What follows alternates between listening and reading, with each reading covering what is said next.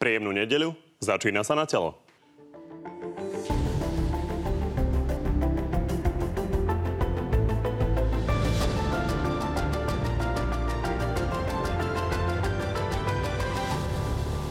Eurovoľby podľa neoficiálnych výsledkov vyhrala koalícia Progresívneho Slovenska spolu trojica strán, ktoré budú súperiť o víťazstvo, bola pritom jasná už v noci.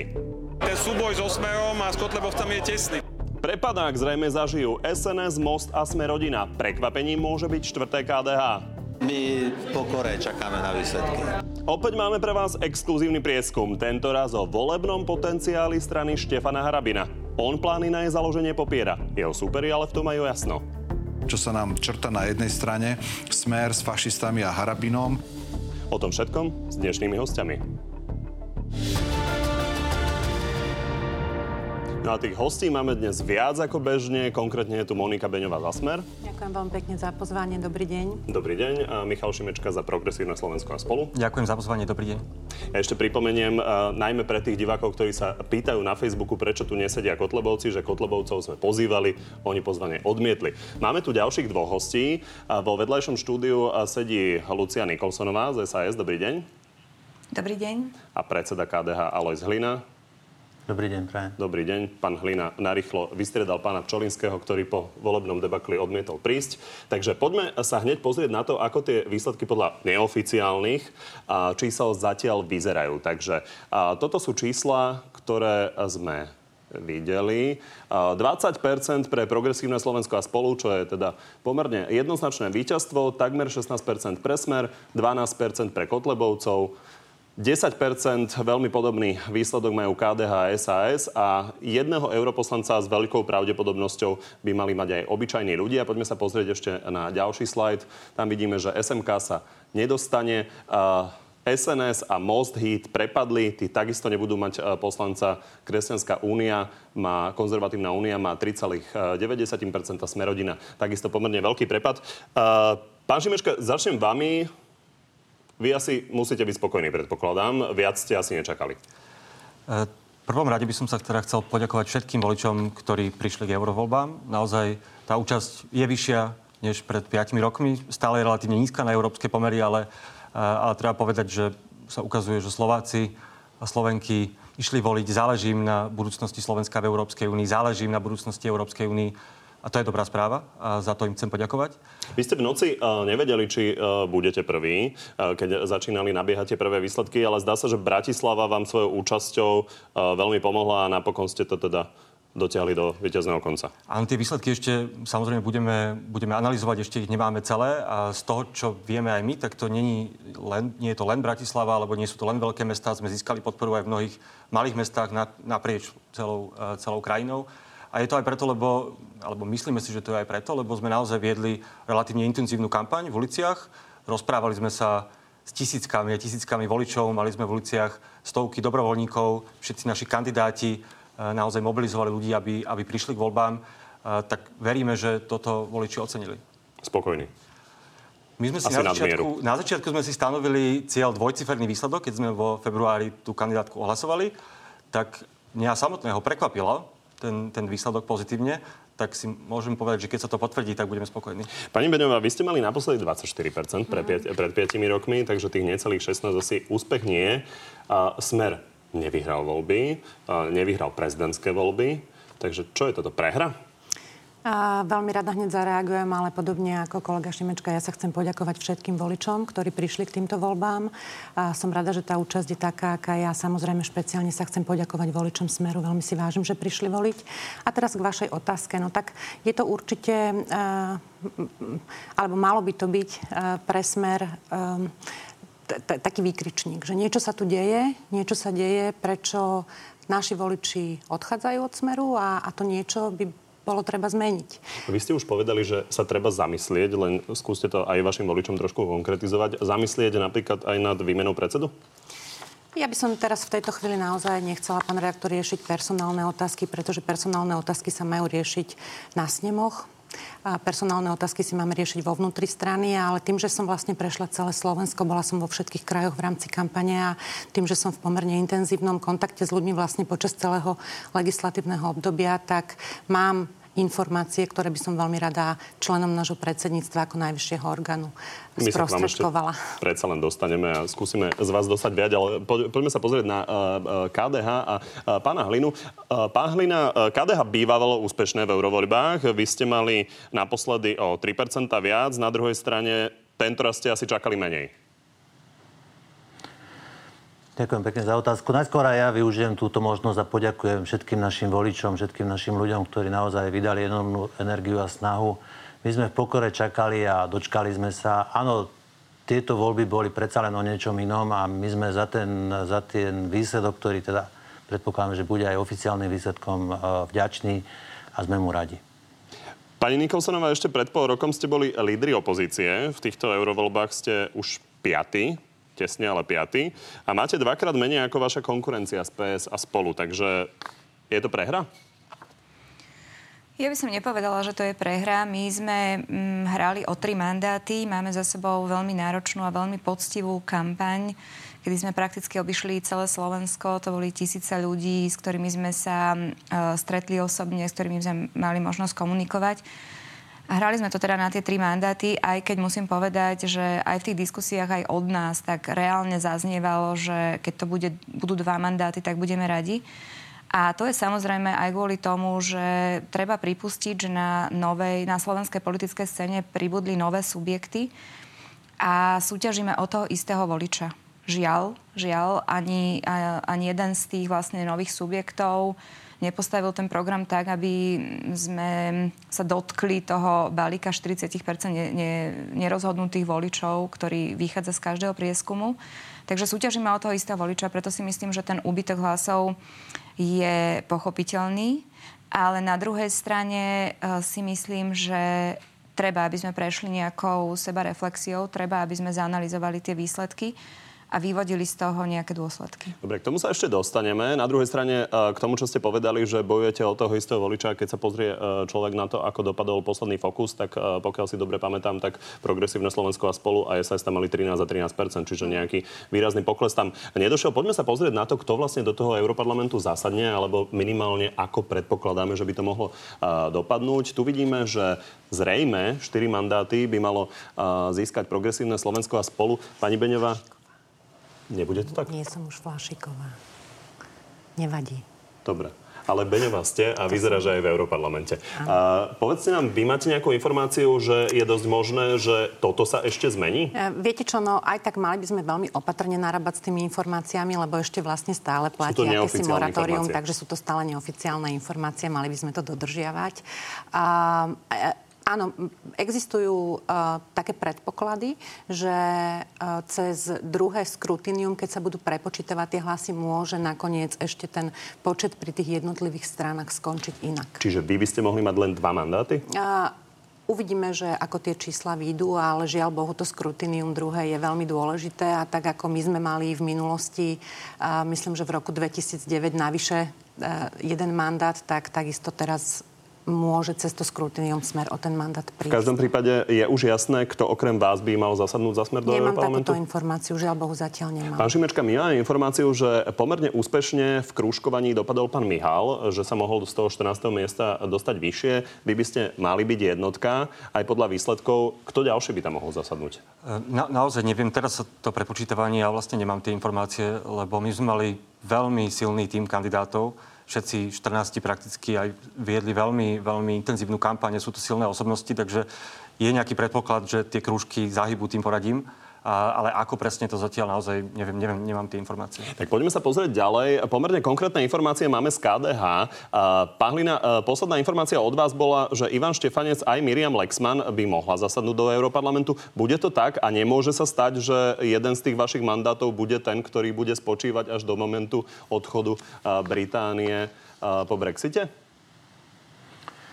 Znova sme v tej polohe, akej sme, to znamená, hovoríme o niečom, čo nie je ešte oficiálne potvrdené, ale z tých nejakých informácií, ktoré máme, sa to javí takým spôsobom, ako ste to pomenovali, že by to mohli byť títo dvaja naši kandidáti. A či my budeme mať toho Čierneho Petra a jeden z nich bude chvíľku čakať, kým sa mandátu, asi áno, i keď asi to nebude celkom spravodlivé, lebo sme predsa len o niečo z tých výsledkov sa javíme silnejší ako kolegovia pod nami, ale samozrejme to budeme rešpektovať. Takže ak, to, ak, ak tá situácia tak nastane, tak sa s ňou vysporiadame. Pani Nikolsonová, podľa toho, čo vieme, tak krúžkov vy ste mali naozaj najviac a prekružkujete sa e, zrejme na to miesto vášho europoslanca. Kto bude ten druhý? Bude to pán Južica?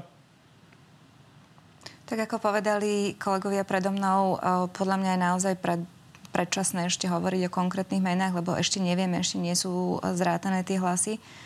Ale ak mám hovoriť sama za seba, tak v prvom rade sa chcem poďakovať za všetky hlasy, ktoré občania, teda voliči, odovzdali vo voľbách pre stranu SAS a rovnako teda aj za každý preferenčný hlas pre mňa. A pokiaľ teda mám byť akože osobnejšia, tak ja by som si veľmi želala, aby to bol práve líder kandidátky Eugen Jurzica, ktorý pôjde do Európskeho parlamentu, lebo je to skvelý ekonóm a skvelý človek. Ďakujeme. Jedna z veľkých tém tejto kampane boli Kotlebovci. Ja len pripomeniem opäť divákom, že volali sme ich sem, neprišli. Pán Šimečka, vy ste si ich zvolili za jednu z tém vašej protikampane. Nepomohli ste im napríklad k tomu výsledku, k tomu tretiemu miestu? Týmto? Touto konfrontáciou?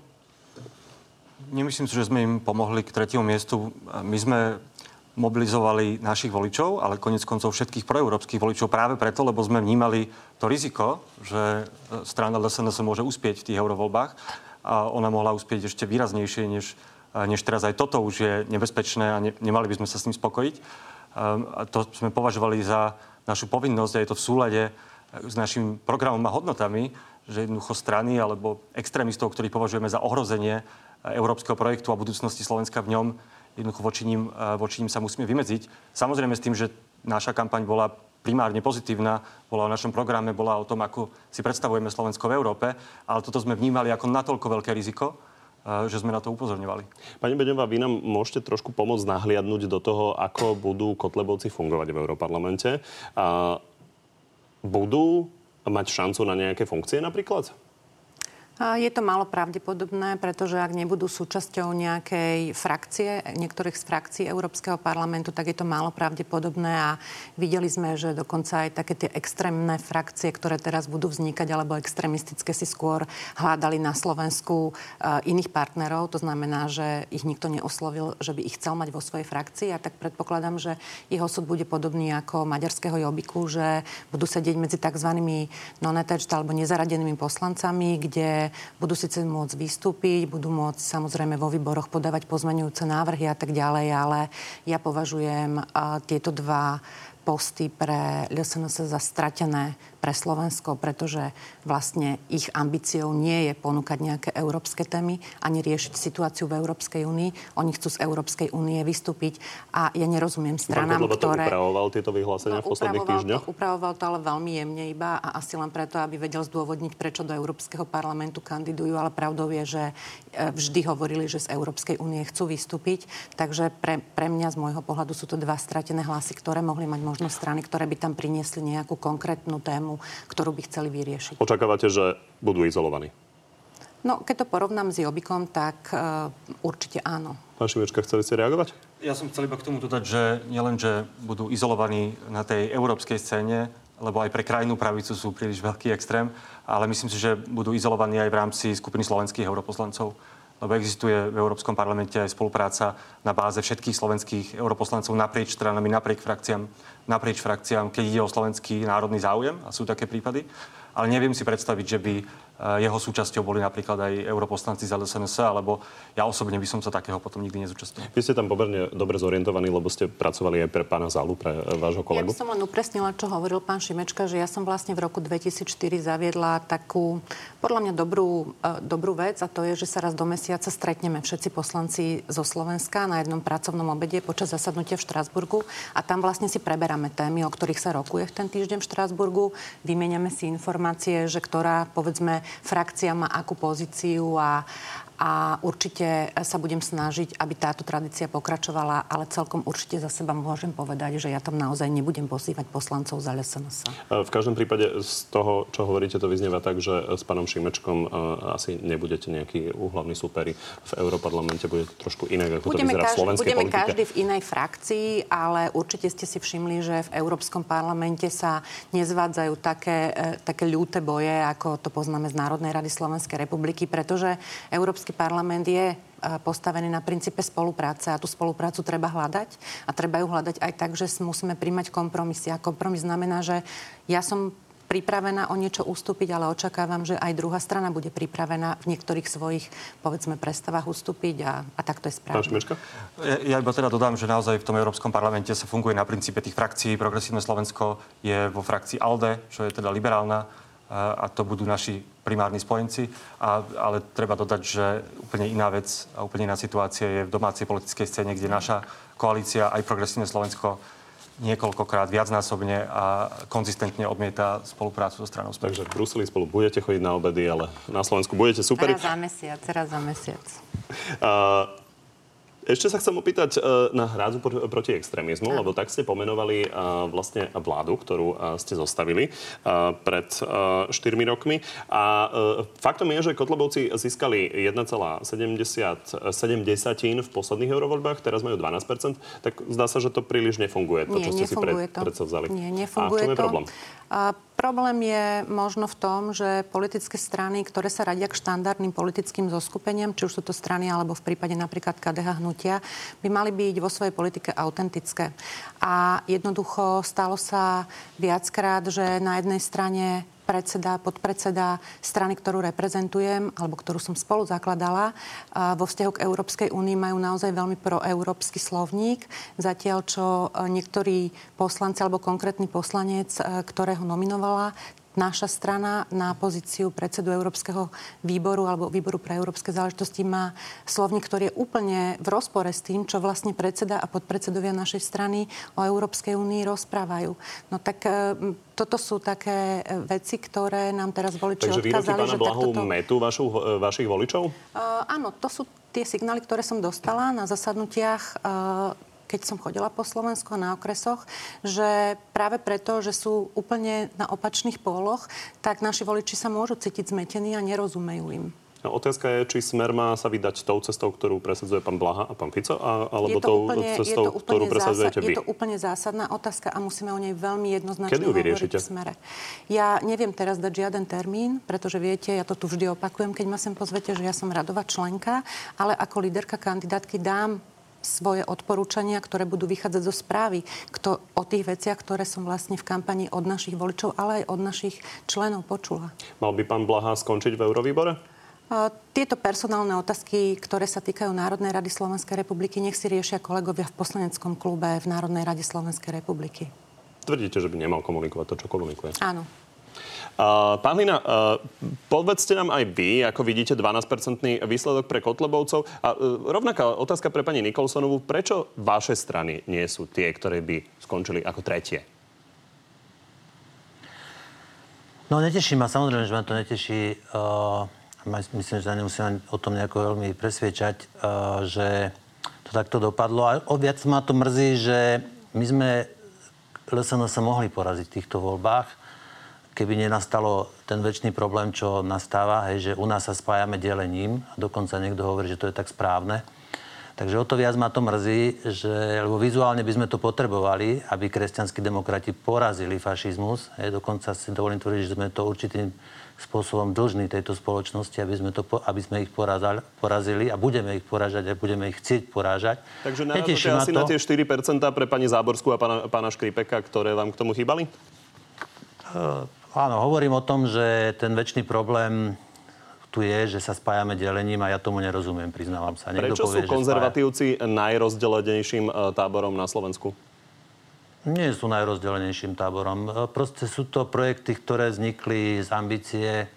To sú projekty, ktoré nevznikli z, proste z hodnôt a z toho, že chcete niečo urobiť, ale z ambície niekde byť. A žiaľ je to tak. E, ale ja by som v tejto chvíli asi hĺbšie do toho nešiel. My to budeme samozrejme vyhodnocovať a pýtať sa aj, kto prebere zodpovednosť, lebo naozaj ja si myslím, že tieto voľby mohli dopadnúť lepšie.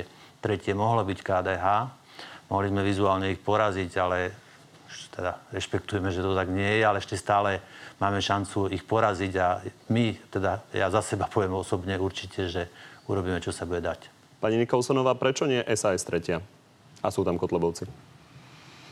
Tak ja si myslím, že v prvom rade je to tým, že zlyhala tzv. hrádza proti extrémizmu. Eh, ja som teda veľmi pozorne počúvala pani Beňovú, eh, ktorá eh, prišla, myslím si, s veľmi takou konštruktívnou kritikou vlastnej strany, s ktorou ja teda súhlasím. Myslím si, že mm, veľa je o tom, že nielen zlyhala hrádza proti extrémizmu, ale táto vláda ako taká ktorá proste priviedla Slovensko k tomu, že už ani z diálky nevyzerá ako právny štát, že tu máme nulovú vymožiteľnosť práva, že ľudia sú nešťastní z toho, ako tento štát funguje. A preto sa spoliehajú na politikov, ktorí majú veľmi zjednodušené floskuly, veľmi zrozumiteľné pre široké masy, sú antisystémové a proste prichádzajú s tým, že toto všetko treba zrušiť a oni sú samozrejme tie lietadlá, ktoré nám to tu na novo postavia. A ja som to cítila v tej kampani, že uh, ľudia nečítajú programy strán, ale uspokojujú sa s takými populistickými, siláckými rečami. To je, to je pre nich um, vábivé a lákavé. A myslím si, že práve preto na treťom mieste skončila LSNS. Čo mi je veľmi ľúto, úprimne. Aj preto mám také zmiešané pocity z týchto eurovolieb. Ale ja bez toho, že by som chcela nejako kopať, mňa napríklad zaráža aj druhé miesto Smeru v tých eurovoľbách. Ja neviem, po tom všetkom, teda, čo, čo sme tu boli svetkami, tak uh, neočakávala som taký výsledok. Napriek tomu, teda, že smer klesa. Ďakujeme. Pani Beňová, môžete reagovať? Som krátku reakciu. No, v prvom rade, ak sa rozprávame o naraste strany LSNS, tak je trochu komické, keď ešte aj dneska tvrdíme, že je to kvôli smeru. Pretože nárast extrémizmu zaznamenávame naprieč Európskou úniou a naprieč Európskou úniou musíme hľadať riešenia, ako sa s tým vysporiadať. Chcem tiež pripomenúť, že vlna, na ktorej sa priviezlo LSNS do Národnej rady Slovenskej republiky, to bola vlna, ktorú tu zdieľali spoločne všetky strany, vrátane SAS a bola to tzv. migrantská vlna. Na tej sa dostalo do Národnej rady Slovenskej republiky SNS, čím sa im vytvoril priestor dneska uh, už hovoriť prakticky ku čomukoľvek a čokoľvek, pretože uh, táto strana používa klámstvo a nenávisť ako politickú metódu boja. No a teraz je na nás všetkých nie sa voči sebe vymedzovať, ale hľadať pre túto veľmi zlú situáciu riešenie. Pre mňa je neuveriteľné, že fašistická strana má vo voľbách do Európskeho parlamentu 12 Pani Benema, čo je to riešenie? To riešenie je, aby sme robili autentickú politiku. Povedala som to. Aby sme dokázali tam, kde sa urobili chyby, povedať áno, prepačte, urobili sa tu chyby, aby sme dokázali urobiť dôležité rozhodnutia, možno niekedy aj personálne rozhodnutia a aby sme naozaj voči voličom boli úprimní. A čiže, aby sme pochopili, čo to má byť v prípade Smeru, keďže radíte aj ostatným, v prípade Smeru je to jasná proeurópska orientácia? V prípade Smeru je to jasná proeurópska orientácia, samozrejme. A, pán Šimečka, vašim konkurentom už čoskoro môže byť pán Kiska. Konkrétne o dva týždne ide zakladať stranu. Keď sa ale e, pozrieme na týchto 20% vášho výsledku, je treba povedať, že z 20-percentnej účasti. Uvidíme, ako by to dopadlo pri vyššej účasti. Pán Kiska, má teraz pozíciu na to, aby mohol zakladať ďalšiu stranu, keď vy ste mu takýmto spôsobom zobrali vietor z plachet? Najprv iba k tomu výsledku, že my ho naozaj berieme s pokorou a, a je to pre nás záväzok. A nemyslím si, že sa to dá tak automaticky previesť, že to znamená taký výsledok do národných volieb. Naozaj tie voľby a tá kampaň do národných volieb začne odznova. Samozrejme nás to povzbudzuje v tom, že sa dá uspieť na Slovensku nepopulistickou, slušnou, pozitívnou kampaňou, eh, ale naozaj to berieme s pokorou a, a, a začíname pracovať od začiatku na tej ďalšej kampani. Čo sa týka strany pána prezidenta Kisku, eh, v tejto chvíli nevieme, aká tá strana bude, nevieme, kto budú tí ľudia, ktorí eh, do toho s ním pôjdu, nevieme, aký bude jej program.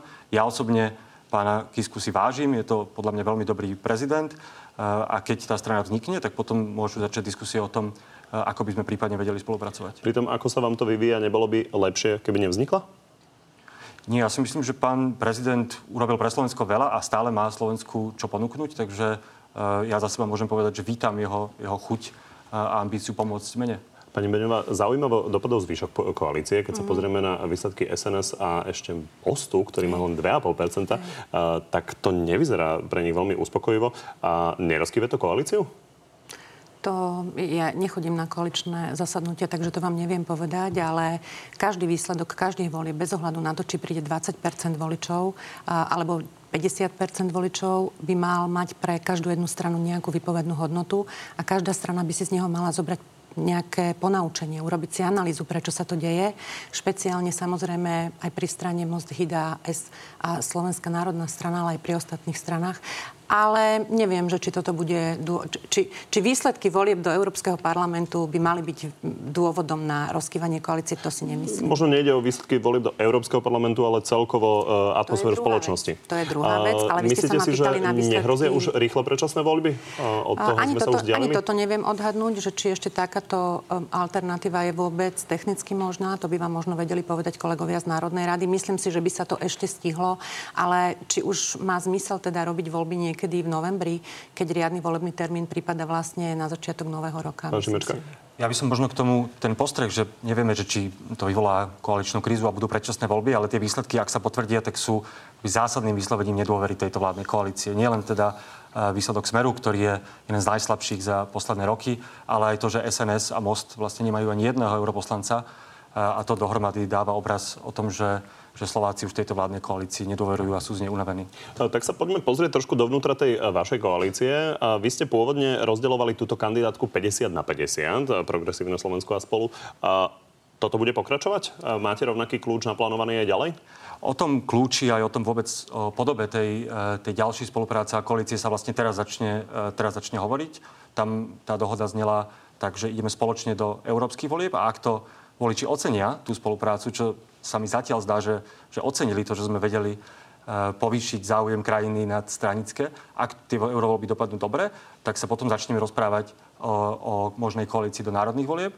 Um, v tejto chvíli to začína a budú o tom potom lídry strany informovať a ja osobne dúfam, že, um, že to čím Pán Šmečka, vy ste veľmi opatrní, ale e, asi aj pani Beňová povie, že toto bol úspech e, tej vašej koalície, takže to už asi máte uzavreté. Pravdepodobne budete skladať tú koalíciu ďalej, čiže aké sú ďalšie možnosti ako 50 na 50? Vyplyne to z toho, kto má koľko krúžkov, koľko krúžkov má e, Michal Šimečka, koľko krúžkov má uh, Jozef Michal? Nemyslím si, že to bude priamo naviazané na to, uh, ako, koľko krúžkov v eurovoľbách to mal. Ako tam tých faktorov je mnoho. Ani dokonca si nemyslím, že je správne o tom hovoriť v tých pomeroch, že 50 na 50 alebo 55 na 45. My sa naozaj chceme dohodnúť na partnerskom vzťahu, tak aby obidve tie koaličné strany s tým boli spokojné. A tých tých parametrov je mnoho a to napríklad rozdelenie na kandidátke, ten kľúč je iba jedným z nich. Chcete reagovať? Nie, nie. Mne sa, mne, mne sa to páči, že majú taký ten entuziasmus. A ja je mi to sympatické. No, je to aj trochu také aj, aj ľudské, že my sme ja sa v tej, hovorím, v tej, v tej kampani... Naozaj, ono to nie je jednoduché skladať uh, kandidátku dvoch strán, ktoré existovali separátne, aj keď sú si blízke, a ktoré majú teraz úzko spolupracovať v kampani, aj tí kandidáti, aj tí členovia a, z tohto ja mám mimoriadne dobrý pocit, že v istej chvíli už sa vlastne zotrel rozdiel medzi tým, kto je kandidát za PS, kto je kandidát za spolu, alebo ktorí sú členovia spolu a, a PS. Takže ja z tohto, z tohto napríklad ľudský mám veľmi dobrý, veľmi dobrý pocit. Pani Beňová, jedna dôležitá európska mm. otázka. Smer oslabil. Maroš Ševčovič mm-hmm. má byť vašim eh, nominantom mm. na člena Európskej komisie. On mal pomerne silný podpredsednícky post. Mm-hmm. Neznamená ten výsledok Smeru, že Maroš Ševčovič už nedosiahne na podpredsedu Európskej komisie? To je veľmi ťažké v tejto chvíli odhadnúť, pretože tá matematika pri skladaní Európskej komisie nevyplýva len z toho, koľko dostane jedna strana, pretože komisárov nominujú vlády. To znamená, že vláda bude nominovať nejakého kandidáta na komisára, ten potom prejde hearingami v parlamente a až následne aj podľa schopností, vedomostí, znalostí a šikovností tej, ktorej osoby sa mu prideluje nejaký post. Myslím si, že Maroš má na čom stavať a že nie je vylúčené, že bez ohľadu na to, že Smer prišiel o jeden mandát, mohol by byť opäť pod predsedom V každom komisie. prípade veľmi ste mu nepomohli.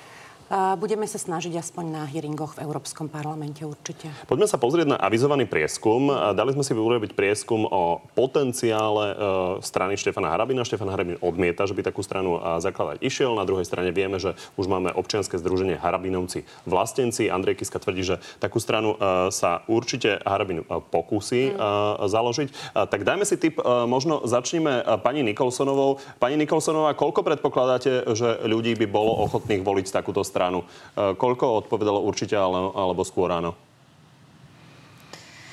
No bojím sa trochu toho čísla. neviem, tak eh, ja by som povedala, že možno takých 12% 5% nevedelo odpovedať, je to pomerne malé číslo. Pri odpovedi neviem, pán Hlina, koľko predpokladáte, že je potenciál strany Štefana Harabina? Tak určite áno, možno niečo pod 10 Bojím sa to až povedať, ale niekde tam to môže byť a možno áno, tiež niekde môže oscilovať okolo 10 žiaľ. Pani Beňová? Viete čo, tieto predvolebné alebo tieto prieskumy toho, že či niekto vznikne alebo nevznikne, sa dosť líšia potom od tej reality. Um, ale ja typujem, vychádzajúc aj z toho, aký výsledok dosiahol Štefan Harabin v prezidentských voľbách, že to bude tam niekde na úrovni toho výsledku. Takže asi, asi ja neviem, 7, 15, 17 možno povedal, že áno. No, bude strašne záležať na tom, že ako sa s stranou LSNS nakoľko sa budú usilovať o tých istých voličov a nakoľko sa to rozdelí. Ale tiež si myslím, že on v, európsky, teda v tých prezidentských voľbách ukázal, že, že má silnú podporu a obávam sa, že môže byť, že môže to byť tá nová podoba toho extrému. Poďme sa pozrieť, takže typ. 10 až 12. Poďme sa pozrieť na to, ako to dopadlo. Je to 20 určite mm. áno, skôr áno, 75% naopak určite nie. Uh, nemáme už veľa času, tak sa poďme pozrieť najmä na smer, mm. lebo tam je zaujímavé, čo by to urobilo uh, s vašimi voličmi. Až 25 uh, ľudí by zvažovalo, že by mm. z vašich voličov tú stranu volilo. Čo vy na to?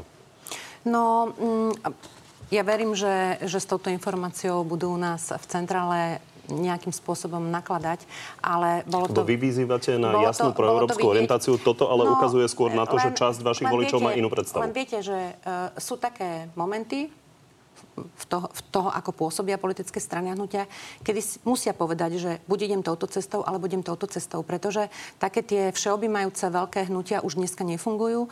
Naozaj som presvedčená, že voliči chcú nejakú jednoznačnú politiku od politických stran a hnutí a lavírovať niekde a veriť, že 25% z našich voličov ulahodím. Možno, že by odišlo, keby ste robili prieskum pre jednu stranu iných 25%. A možno, že keď bude tá strana mať autentickú tú politiku, tak sa jej podarí zase priviesť iných voličov, ktorým sa bude páčiť tá politika. V prípade SAS a Progresívneho Slovenska a spolu je to úplne minimum, tak poďme sa ešte pozrieť na KDH, lebo tam je to číslo e, pomerne zaujímavé. A tam to bolo, poprosíme režiu o KDH.